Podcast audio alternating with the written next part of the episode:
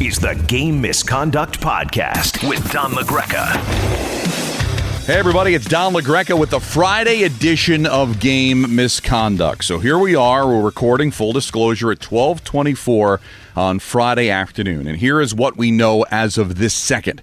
The Montreal Canadiens are in the Stanley Cup final. They disposed of the Vegas Golden Knights in six games, win in overtime last night. A Lehkonen goal gets Montreal in the Stanley Cup final for the first time since 1993. And it, it really is just a tremendous run for Montreal. We went over it a lot back on Wednesday, but you know, here they are. And, and, and who's going to be the guy to say, oh, well, whoever wins between the Islanders and the Lightning, you know, they're going to win the cup because it's Montreal. Well, Vegas thought that. Certainly Toronto thought that. I'm not sure Winnipeg did, but I don't think anybody had Montreal winning that series in a sweep. When are we going to start to believe that this Montreal runs for real and then maybe it'll go right to a cup final? Honestly, because it is just something that you want to believe in. Now, whoever they face here will end up being, I think, a much tougher opponent. Now, Vegas, I had them winning the Stanley Cup. I thought they were the best team going into the playoffs. They beat the President's Trophy winner Colorado in the second round. But as we got deeper into the playoffs, some real warts began to show that Montreal was able to take advantage of. Number one, they got almost nothing from their forwards. I mean, when Cole Caufield's got more goals in a series than the entire Vegas forward lines, that's a problem. Now, they got tremendous protection out of their blue line, but where was Pacioretty? Where was Tuch? Where was Marchessault? I mean, there's so many guys, Karlsson, that have been big time postseason performers for this team and got nothing. Stone, I mean, zero, zilch, nada. And so you can credit Montreal only so far, but you also have to look at Vegas and say, where were you guys? And a lot's going to fall on the goaltending and DeBoer's decision to go with Lehner. And it certainly worked in game four, and then back to Fleury for game five, and then back to Lehner for game six. But really, what it came down to is it wasn't any kind of implosion in goal other than, you know, the cough up, the giveaway on the uh, the the tally that tied the game, you know, uh, back in Game Three, but honestly, it just became a lack of ability to score. And and listen, it's tremendous when you get production from your blue line, right? Right. Uh, Pietrangelo is going to parlay this into a huge contract during the offseason. Martinez shows you he's one of the big uh, offensive performers in the postseason. That's great, but it's a lot easier to defend when you're talking about a blue line it's producing and you're not getting anything from your forwards and you're not getting anything from your power play. And there were times that the power play was just not ineffective, it was embarrassing. So, do you see the Islanders or Lightning really being that much of a problem in the Stanley Cup final? Do you, do you see just maybe the Islanders' offense can be kind of comparable? Uh, because they're not a great offensive team by any stretch of the imagination, but the meltdowns that you saw, the complete ineffectiveness, um, I don't think we'll reach that level with either the Islanders or the Lightning. Again, the Lightning are a little bit more. The Islanders are a little bit more comparable just because of the offense. Islanders have struggled on the power play the way Vegas did. They're not a team that's going to put up a five six spot the way Tampa is capable of doing. Certainly the way Colorado is capable of doing. Toronto. So there's a, there's two different types of strategies going against either of these two teams for Montreal. But I just think when you win three series the way that they did, when you look at what this team has been able to do since being down 3 1 against Toronto, right? You win the next three games against Toronto. You win four straight against Winnipeg. So you go into the Vegas series having won seven straight playoff games. You win the first game against Vegas. You only lose twice there. I mean, it's a team that has only lost twice since being down 3-1 against Toronto in the playoffs. I mean, just, just think about that. It's a team that is 11 and 2 since being down three games to one. It's just really incredible. So I think anybody that's just going to say that Montreal is going to be just walked over, maybe but has not paid attention to the first three rounds of these playoffs. So congratulations and everything that they went through with, with Ducharme being out because of COVID protocol and Luke Richardson, who I think did a terrific job uh, being an assistant coach there, taking over as the head coach for the rest of the series and, and, and bouncing back and recovering from the overtime loss in game four when they clearly were the better team. And think about that. They could have won this series in five. So just incredible. The hope is they might be able to double the attendance for game three of the Stanley Cup final, which right now there's speculation that the series could begin Monday which would probably put some, maybe I would think Saturday for game three, which is still like eight days away, that maybe they can go from 3,500 to 7,000. That'll increase the atmosphere tremendously. And of course, what's going on outside the Bell Center has been terrific as well. We have not seen a Canadian team in the Stanley Cup final in 10 years when Vancouver lost in seven games to Boston. It has been since the Canadiens won in 1993 that we saw a Canadian team win the Stanley Cup, and that's 28 years ago in 93. So, forget about the tele ratings and all that stuff. Who cares? This is I, I think this is really attractive. No, nothing against Vegas. We've we've seen Vegas before. Tremendous hockey town. But Montreal, a traditional team in there. I think either matchup, Lightning or Islanders, will be a terrific Stanley Cup final. Now, let, us go to game seven tonight. Lightning and the Islanders. We mentioned um, uh, Kucherov could be out, did not participate in the morning skate. That's gamesmanship from Jon uh, Cooper.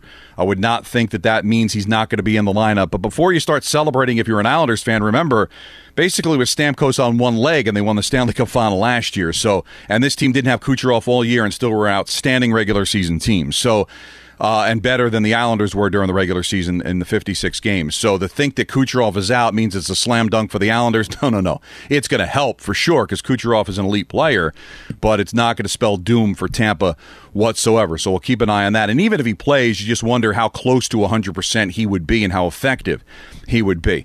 All right, keys for the Lightning. You know, take advantage of home ice. Uh, get the first goal. That's the first time that they had lost in this series when they scored the first goal. Only twice in the playoffs have they lost when they scored the first goal. So getting off the schneid there is going to be very, very important. It's big first period, I think, for both of these teams, but especially for Tampa to retake the momentum. Where is Vasilevskiy out right now? Because he has been just a big difference maker in this series and in these playoffs. I think he's the best goaltender in the NHL. But you look at the goals that he gave up, uh, especially the two in regulation not great, right? I, I thought it was a very savable backhand by Eberle that certainly put the Islanders back into the game. Probably, in my estimation, the biggest goal the Islanders have scored since '84.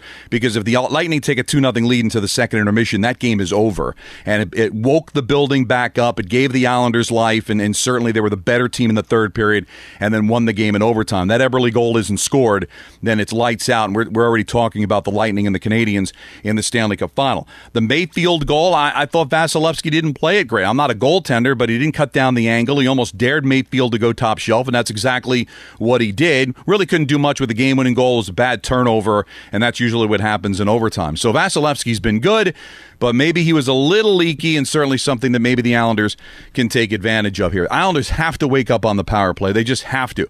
This is going to be a really, really tight game, and you just don't want to leave an 0 for 3, 0 for 4 on the power play. Take advantage of the situations when they come, and if the Lightning commit penalties, you've got to take advantage of that. That is going to be so important. And feed off of Barzal. I, I thought Barzal was terrific in game six and he's pound for pound the best uh, offensive player the Islanders have. And if he's going to play anywhere close to the way he played in Game Six, that's going to bode well for the Islanders in this game, and then also moving forward if they can win. So, best two words in sports Game 7, Lightning and the Islanders. Neither goaltender has particularly good numbers in Game 7s. Varlamov has lost his last three, but hasn't faced one uh, since 2016. Uh, Vasilevskiy 0 for 2, but a much better goal against average over 900 as opposed to Varlamov's, which is under 900. But I don't know how much any of that really matters now.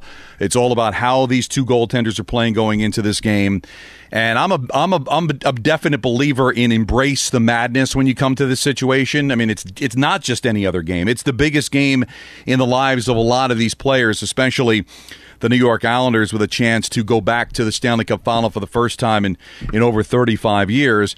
Um, but still, what wins uh, an arbitrary game in October can also work to your benefit in a game seven. Take advantage of the power plays, control the neutral zone, and just kind of stay within yourself. And that's going to be a really good building. I would think some Islander fans will gravitate down to Tampa uh, because uh, things are opening up a little bit more and, and flying has become a little bit more convenient. And I was hearing from some people that there were a lot of Islander fans early in the series. So for a game seven, I think a few of them will spend the money and get into the building. Is it enough to swing the momentum? Is it enough to quiet the Tampa crowd down? Probably not, but would not be surprised if the Islanders score. You'll hear a few fans in there. Uh, I wanted to touch on this. Um, I don't want to make a big deal out of it because it's about hockey, but it's still something that happened, and you don't want to completely ignore it. And that's what happened at the end of Game Six with the fans throwing stuff on the ice. And here's where I'll go. If if you're watching on television, and certainly Eddie O really attacked the Islander fans after the game, and, and and you could see that from the outside perspective. Why are you throwing cans on the ice? A player could get injured, but you know, talking to Alan Hahn on the Michael Kay show yesterday, who was in the building, covered the Islanders for a long time, grew up on on the island, Islander fan. It was a celebratory thing. And, and it's not something that you want to see, but it came from a place of enthusiasm, in love for the moment. And I think it's very difficult to judge an isolated incident like that without understanding the history. Okay? It's the biggest game that the Islanders have had in the longest time. I mean, because last year they went to game six of the conference final, but it was in front of nobody. It was in Edmonton. There were no fans allowed in the building. So the fans at the Coliseum the other night, watching possibly the last game ever at the Coliseum, not knowing what's going to happen in game seven, and thinking about everything that has happened over the last two decades, possibly three decades with this franchise, and everybody in that building. The Coliseum is not a place to be seen, right? This isn't Madison Square Garden. This isn't the Staples Center where you got a bunch of celebrities who just want to be seen. You do have a little bit of that, like Jimmy Fallon. But those are diehards. I would say the large percentage of people have, have, been Islander fans their entire life that suffered through how many owners go into jail, an owner that didn't have any money, threatening this franchise to leave, having to relocate to Brooklyn, only then in split between Brooklyn and the Coliseum, seeing one of their franchise players bolt to go to Toronto. How many awful coaches, how many awful general managers. It's one thing to lose, but it's another thing to be an absolutely poorly run embarrassment of a franchise franchise that this team has been for the better part of two decades. And there were some blips, the Laviolette era, going to the playoffs three consecutive years. Um, you can go back to the 93 run where they went to the conference final, but since this team went to their last Stanley Cup final, losing to Edmonton in 1984, it has been a roller coaster ride of bad for this Islanders fan base. And now it's culminated. They waited, they were patient, they were hoping and then it comes down to where they're getting this thrilling win in a game where they thought it was over. I mean, you're down 2 nothing midway through the second period against a team that doesn't blow leads. And then to win that game, I think the exhilaration just manifested itself in just throwing whatever was in your hand at the time that wasn't a baby or wasn't something that was worth a lot of money. And if it ended up being a beer can or a foam finger or whatever it was, you did it. And when Alan Hahn said it, he, he felt it, beer was raining down on top of him because he was in the lower level. And he thought it came from a place of love and it came from a place of enthusiasm. And, and that's the main thing. So on the outside looking in, it looks like a yo yo fan base that is throwing stuff on the ice in what should be a celebratory moment but to an Islander fan, to anybody that was in that building, to anybody that understands the history, it was a moment of just exhilaration and excitement and enthusiasm that people really seem to enjoy. And now the hope is that it's not the last game at the Coliseum, that there could be potentially four more games at the barn because no matter who wins the game tonight, we'll have home ice advantage in the Stanley Cup final. So no matter whether it's Tampa or New York, games one and two and a potential Game five and seven will be in their building, and Islander fans are hoping that it'll be at the Coliseum. All right, let's hear from you at Don LaGreca, hashtag game misconduct. We'll close it out with that. Sam Diaz, haven't heard from him in a while. He tweets, Hey, Don, long time no tweet. Love the extra hockey talk on the Michael Kay Show. No one really saw Montreal beating Vegas when the series started. What are the biggest hockey playoff upsets in your opinion? Well, there's been tons. I keep thinking about 06 because I covered that Stanley Cup final. Edmonton's run was epic. I mean, nobody saw it. I think they were a seven seed, if I remember, in the Western Conference. I remember covering their games in the regular season. They just reeked of average, and they went on this amazing run and actually played into Game Seven of the Stanley Cup Final. And I remember being in Edmonton for Game Five when they were facing elimination, being down three one. Might have been the loudest building I'd ever been in, and they won that game going away. Uh, excuse me, in Game Six, excuse me, and then. Um, and then go back to game seven. I think I've told this story before on game misconduct where I was covering that series for the uh, NHL Live for the NHL. And, you know, Carolina was a heavy favorite. And Carolina, um, it was, uh, you know, the series was 3 1 Carolina. And it was game five in Raleigh. So you know, obviously Carolina to Edmonton is not exactly a direct flight. Okay, there's not that's not a, neither of those are hubs, right? So you're gonna and I couldn't take the charter with the NHL because I was doing NHL live, so I'd had the fly commercial. So I'm all packed, ready to go home if Carolina wins Game Five. But if Carolina loses Game Five, we've got to go to Edmonton for Game Six. So that meant I'd had to fly to Salt Lake City, Salt Lake City to Edmonton. So what happens? Carolina loses, Edmonton wins, forces a game six. So I fly to Salt Lake City and then I fly to Edmonton. All right, now I'm in Edmonton. If Carolina wins, I go home. So home would have been flying to Minnesota and then Minnesota home to Jersey. If Edmonton won, we'd have to go back to Raleigh, and that meant I had to fly to Phoenix and then Phoenix to Raleigh. So what happens? Building's apoplectic, loud, great game. Edmonton wins. I get on a flight the next morning to Phoenix.